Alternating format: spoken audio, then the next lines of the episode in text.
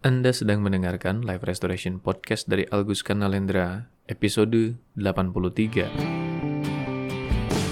Selamat datang di Live Restoration Podcast, inspirasi restorasi kehidupan dan transformasi diri untuk membantu mendesain kehidupan terbaik yang layak Anda dapatkan sesuai jati diri otentik Anda.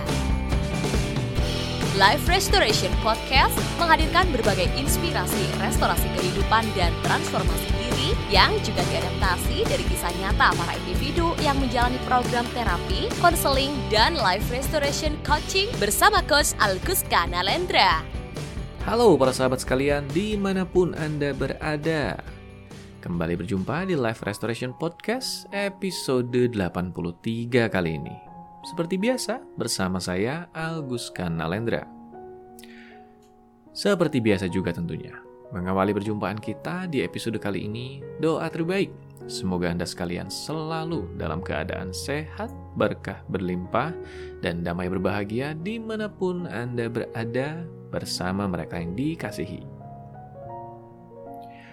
Dua minggu sudah sejak episode terakhir kita. Mulai dari mana ya? Ya, seperti biasa saja lah ya. Kita mulai dari beberapa kejadian terkini dulu, yang kemudian menjadi ide lahirnya tema dari episode kali ini. Seperti tema dari episode kali ini, ulang lagi saja dari awal.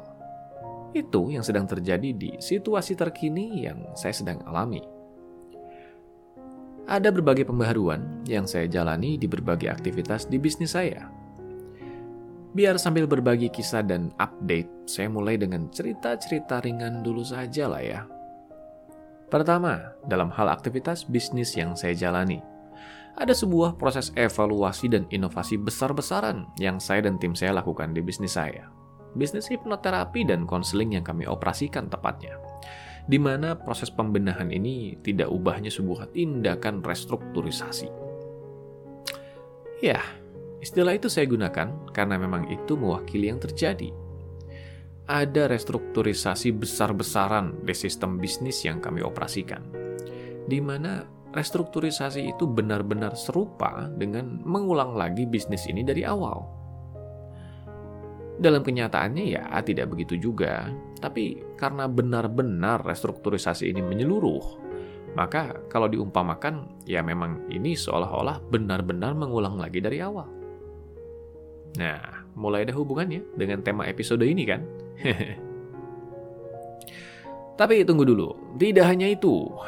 Masih ada lagi pembenahan lainnya yang serupa dengan proses mengulang lagi dari awal ini. Yaitu dalam kegiatan bela diri yang saya tekuni. Beberapa di antara Anda yang sudah lama mengikuti perjalanan podcast saya tentu sudah cukup familiar bahwa saya adalah seorang peminat dan penggiat seni bela diri. Bahkan di episode-episode bulan Juni lalu, saya menceritakan berbagai penggalan kisah seputar perjalanan saya di dunia bela diri ini. Memang masih penggalan sih, tapi ya lumayan lah, ada cerita yang cukup menjelaskan bidang yang saya sukai. nah, di bidang bela diri ini cukup serupa. Selepas perjalanan pelatihan bela diri saya ke Jogja, yang sempat diulas di episode bulan Juni lalu, saya mulai menata berbagai hal dan aktivitas yang berhubungan dengan kegiatan bela diri ini. Salah satunya yaitu persiapan untuk membuka tempat latihan bela diri yang saya tekuni ini di Bandung. Kalau dari segi durasi berlatih dan menggeluti bela diri, ya memang cukup lama juga saya sudah menggeluti dunia bela diri, di sekitar 17 tahunan. Dan dulu juga sekian tahun lamanya, saya mengoperasikan tempat kegiatan berlatih bela diri ini.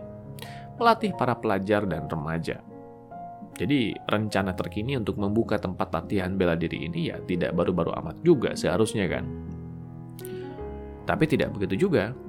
Lama sih lama saya menggeluti bela diri, tapi kalau mengoperasikan kembali tempat berlatih ya sama saja mengulang dari awal. Karena kan sekian tahun lamanya aktivitas itu saya tinggalkan. Aktivitas mengajar dan mengoperasikan tempat berlatih ini maksudnya, bukan aktivitas latihannya. Kalau aktivitas latihannya karena sudah menjadi bagian dari darah dan daging, ya terus saja dijalankan. Cuma kalau melatih dan mengajar bela diri lagi, nah ini sama saja mulai lagi dari awal. Tuh kan, mengulang dari awal. Lagi-lagi semakin memperjelas bahasan di tema episode kali ini kan. Bahkan bukan hanya itu, masih ada lagi berbagai aspek lain dalam keseharian saya yang memang berhubungan dengan mengulang dari awal ini. Cuma kalau diceritakan satu-satu semua ya nanti malah isi episode ini habis untuk cerita. Jadi saya cukupkan dulu ceritanya lah ya. Sekarang saya ingin masuk ke inti pesan di episode kali ini. Begini, apa yang muncul di pikiran Anda ketika mendengar kata mengulang dari awal? Biasanya, ya tidak semua juga pastinya, biasanya ada rasa enggan lah ya sudah menata sesuatu dari awal, sudah familiar, sudah berada di zona yang cukup nyaman, tahu-tahu mengulang lagi sebuah perjalanan dari awal lagi. Biasanya ada rasa, huh, harus dari awal lagi nih. Betul tidak? Ya, saya tidak tahu dengan Anda, tapi sebagai manusia biasa, jujur saja, saya sih merasakan itu. Sudah sekian lama menjalankan aktivitas atau pola tertentu, otomatis mulai ada pembiasaan dengan pola dan hal-hal yang menyertai aktivitas itu. Eh, tidak tahunya harus mengulang lagi dari awal. Kan rasanya agak gimana gitu ya. manusiawi tidak? Ya manusiawi lah. Saya juga toh manusia biasa. Tapi ya bukan berarti hal ini tidak seharusnya menjadi pembelajaran kan. Justru ada pembelajaran yang menurut saya penting di sini, yang menjadikan saya memutuskan mengemasnya sebagai episode podcast kali ini. Apa pembelajaran penting itu? Bagi saya, pembelajaran penting itu diwakili oleh kalimat sederhana, yaitu pembaharuan adalah keniscayaan. Lebih sederhananya begini, tidak ada yang abadi di dunia ini. Di mana ada awal, pasti ada akhir. Di mana akhir ini sebetulnya bukan akhir dalam artian sebenarnya, melainkan awal baru dari permulaan baru. Yes, sebuah akhir sebenarnya adalah awal baru kan? Coba saja pikirkan, di balik setiap apa pun yang berakhir, pasti ada awal baru untuk kita masuki. Di akhir sebuah musim, musim panas misalnya, ada musim baru yang akan kita alami kan, yaitu musim dingin. Ya ilustrasinya itu ilustrasi pakai dua musim lah ya, bukan ilustrasi empat musim. Tapi mau pakai empat musim juga ya sama. Intinya akhir dari sebuah musim menjadi awal dari musim berikutnya untuk masuk. Kalau kita hubungkan dengan perubahan musim itu, sama dengan mengulang dari awal tidak? Sebenarnya kan sama, bahkan termasuk ekstrim. Apa-apa yang dipakai di musim panas, banyak yang tidak bisa dipakai di musim dingin. Di musim berikutnya ya persiapannya harus dari awal lagi. Orang yang sedang tinggal di musim panas misalnya, dengan segala persiapan dan kebutuhan yang bisa menghindarkan mereka dari panas berlebih, seperti sirkulasi udara, pasokan air, dan lain sebagainya. Ketika masuk ke musim dingin, harus bersiap mengganti semua persiapan itu dengan persiapan baru yang tergolong ekstrim, Mengantisipasi cuaca dingin, mereka justru harus mempersiapkan berbagai hal yang bisa menghindarkan mereka dari kedinginan berlebih. Ini persiapannya kan berkebalikan. Mereka harus mengerahkan waktu dan tenaga ekstra untuk persiapan baru ini jadinya. Apa tidak mengulang dari awal itu? Mengorbankan zona nyaman tidak? Pastinya kan? Tapi kenapa hal itu bisa dijalankan sebagai sebuah hal yang biasa? karena kita sudah menerima dan berdamai dengan sebuah kenyataan bahwa perubahan musim memang harus terjadi. Ia merupakan ketentuan alam yang tidak bisa dilanggar. Karena kita sudah menerima dan berdamai dengannya, maka kita paham bahwa hal itu adalah hal biasa. Kalaupun ada rasa enggan, kita tahu bahwa alih-alih mengeluh, lebih baik alihkan tenaga ke hal yang lebih produktif, yaitu persiapan tadi. Nah, pembaharuan yang saya katakan mengulang dari awal di berbagai aspek kehidupan ini juga sama Kenapa kita tidak menggunakan cara pandang atau paradigma yang sama, yaitu bahwa itu merupakan hal biasa, merupakan sebuah keniscayaan. Daripada sibuk mengeluh dan meratap, lebih baik gunakan tenaga yang ada untuk mempersiapkan diri beradaptasi dengan perubahan baru. Persiapan. Kalau cara pandangnya sudah kita sesuaikan seperti itu, lebih membantu tidak? Pastinya, minimal satu tahap sudah terlampaui, yaitu tahap persiapan energi. Persiapan energi? Iya, setiap perubahan akan mensyaratkan energi. Bahkan setiap aktivitas yang kita lakukan mensyaratkan energi. Kalau energi kita tidak memadai, maka perubahan itu akan kita lalui dengan terseok-seok. Nah, kembali ke alokasi energi tadi. Kalau energi itu sudah kita pakai untuk mengeluh dan meratap, berarti bukankah hanya yang tersisa dari itu yang bisa kita gunakan untuk menghadapi perubahan itu? Katakanlah dari 100% energi yang kita punya, 70% sudah kita pakai untuk mengeluh dan meratap. Berarti bukankah hanya 30% sisanya yang bisa kita pakai untuk menghadapi proses perubahan itu? Repot tidak? Pastinya lah. Lain kalau sekarang 100% itu kita fokuskan untuk benar-benar menyiapkan diri dalam menghadapi perubahan yang kita tahu memang menjadi sebuah keniscayaan itu. Meski tantangannya berat ataupun melelahkan, karena 100% energinya dikerahkan untuk itu, maka paling tidak kemampuan menghadapinya pun lebih memadai. Artinya begini, untuk bisa mengulang lagi dari awal, persiapan paling pertama yang harus kita lakukan adalah perubahan cara pandang. Kita adaptasi dulu cara pandang bahwa perubahan adalah keniscayaan. Kita terima dan berdamai dengan cara pandang itu.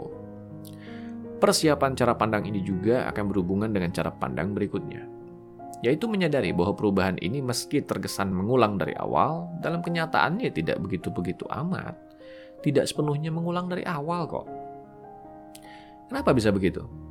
Karena diri kita yang konon sedang mengulang itu, kali ini sudah lebih berpengalaman kan? Kita sudah belajar dari yang kita lakukan dulu. Tidak kosong-kosong amat maksudnya. Jadi, kalaupun terkesan seperti mengulang dari awal, dalam kenyataannya kita sudah lebih siap kok. Tidak sepenuhnya bingung untuk memulai dari mana. Cuma rasa enggan tadi itu saja yang biasanya jadi masalah. Makanya persiapan paling awal itu ada pada persiapan pada perubahan cara pandang yang menerima dan berdamai dengan keniscayaan dari perubahan itu sendiri. Mereka yang dalam ilustrasi perubahan musim tadi misalnya, meski di setiap pergantian musim itu mereka harus seolah mengulang dari awal, karena sedemikian kontrasnya kebutuhan yang diperlukan di setiap pergantian musim, dalam kenyataannya mereka tidak sepenuhnya mengulang dari awal kan. Mereka membawa wawasan dan pengalaman dari pergantian musim sebelumnya. Apalagi kalau hal itu sudah sekian kali mereka alami. Sudah seperti siklus, pasti lebih efisien jadinya. Diri kita juga begitu. Di setiap permulaan yang terlihat seperti mengulang dari awal, kita tidak sepenuhnya mengulang dari awal kok. Saya juga begitu. Meski saat ini terlihat seperti mengulang dari awal, dalam kenyataannya kan tidak. Karena saya membawa wawasan, pengalaman, dan kedalaman kebijaksanaan yang berbeda. Justru kali ini lebih banyak perbaikan dan pencegahan yang bisa kita lakukan dalam hal ini. Makanya, kalau ditanya bagaimana respon saya ketika harus mengulang dari awal ini, meski ada sisi manusiawi saya yang rasanya seolah enggan, ada juga sisi yang justru merasa excited, bersemangat. Karena ada peluang untuk memperbaharui berbagai hal yang dulu tidak tersentuh dengan baik. Seolah ada peluang untuk lebih memperbaiki dan mempersiapkan segala sesuatunya agar lebih baik sejak awalnya. Tapi, membicarakan sisi yang sempat saya katakan sebagai enggan tadi, kalau ditinjau lebih dalam, sebetulnya sisi ini bukan mewakili rasa enggan, melainkan lebih kepada sisi kesadaran akan kurangnya persiapan, atau energi yang belum sepenuhnya terbangun dan tersiapkan dengan baik. Sementara perubahan sudah harus dijalani. Jadi ada sisi yang seolah gemas. Rasa gemas ini bisa jadi terasanya seperti enggan. Nah, kalau kita sudah paham hal ini kan juga lebih bijak jadinya.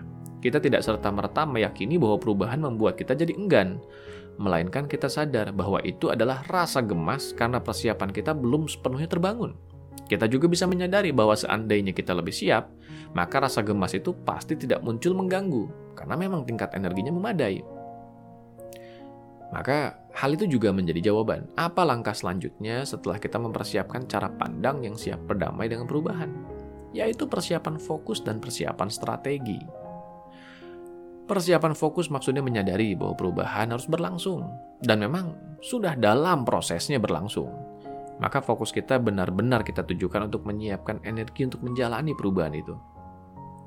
Sama dengan kita akan pergi keluar kota untuk liburan atau melakukan aktivitas apa pun. Kalau sebelum pergi kita sudah tahu akan melakukan apa dan akan ke mana, bukankah alokasi energi yang ada dalam diri kita pun akan lebih memadai untuk mengimbangi aktivitas kita di luar kota itu? Dibandingkan kalau kita belum punya rencana dan persiapan apa-apa, lalu tiba-tiba banyak aktivitas mendadak yang harus kita lakukan. Sistem energi kita yang tidak memadai jadi merasa kepayahan dan akhirnya kolaps. Ini yang membuat akhirnya jatuh sakit atau drop kondisinya. Kalau fokus ini sudah tertuju untuk mempersiapkan diri menjalani perubahan, maka persiapan strategi menjadi langkah berikutnya. Persiapan strategi ini agak teknis, ia berhubungan dengan wawasan dan pengalaman kita akan perubahan yang kita jalani. Seperti tadi sudah kita bahas, meskipun terkesan baru dan terkesan mengulang dari awal, sebetulnya kita hanya mengulang sesuatu yang pernah kita lakukan kan? Kalaupun katakanlah perubahan itu benar-benar sepenuhnya baru, tetap saja kita tidak kosong-kosong amat kok. Ada wawasan dan pengalaman kita di berbagai proses kehidupan lain yang kita jalani yang bisa kita gunakan untuk melalui perubahan itu. Nah, sekarang agar efisien, waktunya kita nanti mengalokasikan atensi untuk mengamati dan menganalisa pola-pola perubahan. Di perubahan baru yang akan kita masuki, atau bahkan di permulaan baru yang akan kita jajaki, yang seolah mengajak kita untuk mengulang dari awal tadi. Yaitu mengamati apa persamaan yang ada di antara situasi lama dan situasi baru. Ada apa yang kita sudah ketahui yang bisa kita pakai sebagai bekal memulai perubahan atau awal baru ini? Pasti ada kok persamaannya. Meski kemasan kejadiannya berbeda, tetap saja akan ada persamaan yang melandasi perubahan ini. Setelah kita sadari persamaannya, baru kita sadari perbedaannya. Ada apa yang berbeda? Ada apa yang kita belum ketahui di situasi perubahan baru ini? Ini yang kemudian kita nantinya antisipasi. Lebih bersiap diri lagi agar kita juga belajar, membuka diri untuk beradaptasi dan menyiapkan diri dengan berbagai wawasan dan keahlian yang akan lebih membantu kita dalam menjalani perubahan ini. Contohnya begini, dalam bidang bisnis yang sedang saya akan mulai pembaharuannya ini, yang nampak seperti mengulang dari awal ini, dalam kenyataannya kan saya tidak mengulang dari nol. Di pembaharuan ini ada berbagai hal yang masih akan saya lakukan dengan cara yang sama kok, karena memang hal itu masih diperlukan di pembaharuan atau awal baru ini. Maka saya hanya perlu mengulang hal itu lagi. Karena hal itu memang sudah sering saya lakukan dari dulu, maka saya tahu bahwa alokasi energi saya untuk melakukan hal itu tidak perlu terlalu besar. Alokasi energi yang lebih besar sebaiknya saya pakai untuk mempersiapkan diri mempelajari hal baru atau berbagai hal yang memang saya belum biasa lakukan sebelumnya. Masuk akal kan? Melatih bela diri juga sama. Meski terkesan mengulang dari awal, dalam kenyataannya tidak begitu. Saya membawa pengalaman saya sebelumnya kok. Pengalaman ini saja sudah menjadi aset Meski sekarang terkesan memulai dari awal, saya sudah punya bekal banyak yang membantu saya untuk mempersiapkan diri. Kalau dulu persiapan ini bisa memakan waktu berbulan-bulan, kali ini cukup hitungan minggu atau hari sudah terbereskan persiapan itu. Karena tadi itu ada wawasan dan pengalaman yang memberikan percepatan kali ini. Tapi kan zaman sudah berubah, trennya juga berubah. Ya memang. Tapi kan hal-hal yang esensial yang mendasar tetap tidak berubah di bidang-bidang yang kita tekuni. Maka meski berubah ke bentuk pembaharuan apa pun, pasti ada hal-hal mendasar yang hanya perlu kita ulang. Perubahan tren dan lain sebagainya yang memang menciptakan perbedaan signifikan, ya itu kita amati dan kita pelajari. Kita juga kan tetap perlu beradaptasi pada akhirnya. Lain ruang dan waktu, maka akan ada perbedaan yang perlu kita antisipasi juga. Ini yang dimaksud persiapan strategi yaitu mengalokasikan tenaga untuk memberdayakan pengalaman lama yang pernah kita miliki untuk menghadapi hal-hal yang sama di permulaan baru. Lalu mengalokasikan waktu dan tenaga untuk belajar dan mempersiapkan diri menghadapi hal-hal baru yang memang sebelumnya tidak kita lakukan atau kita rasa belum familiar dengannya, agar transisi perubahan atau permulaan baru ini berjalan dengan lebih lancar. Ketika hal ini terjadi berulang-ulang dan seterusnya, maka kemampuan beradaptasi kita meningkat wawasan dan pengalaman kita semakin berkembang dalam bersiap menghadapi perubahan, termasuk dalam belajar dan mengantisipasi hal-hal baru yang belum kita kuasai sepenuhnya. Anggap saja pembaruan ini menjadi sebuah fine tuning atau peluang untuk memperbaiki hal-hal lama yang dulu kita tidak sempat fokuskan. Maka itulah saya setuju dengan kalimat bijak yang kurang lebih menjelaskan bahwa ketika kita harus mengulang sesuatu yang kita lakukan dari awal lagi, kita sebetulnya tidak mengulangi dari awal karena sudah ada bekal wawasan dan persiapan dari pengalaman sebelumnya yang akan lebih mempercepat pembaharuan kali ini. Masuk akal kan? Sampai jumpa di episode berikutnya. Dapatkan lebih banyak inspirasi restorasi kehidupan dan transformasi diri dengan ikuti Instagram @alkuska dan YouTube channel Alkuska Nalendra. Kunjungi juga website www.alkuska.com untuk temukan lebih banyak informasi menarik lainnya, termasuk untuk memesan layanan profesional bersama Coach Alkuska Nalendra untuk membantu mendesain kehidupan terbaik yang layak Anda dapatkan sesuai jati diri otentik Anda.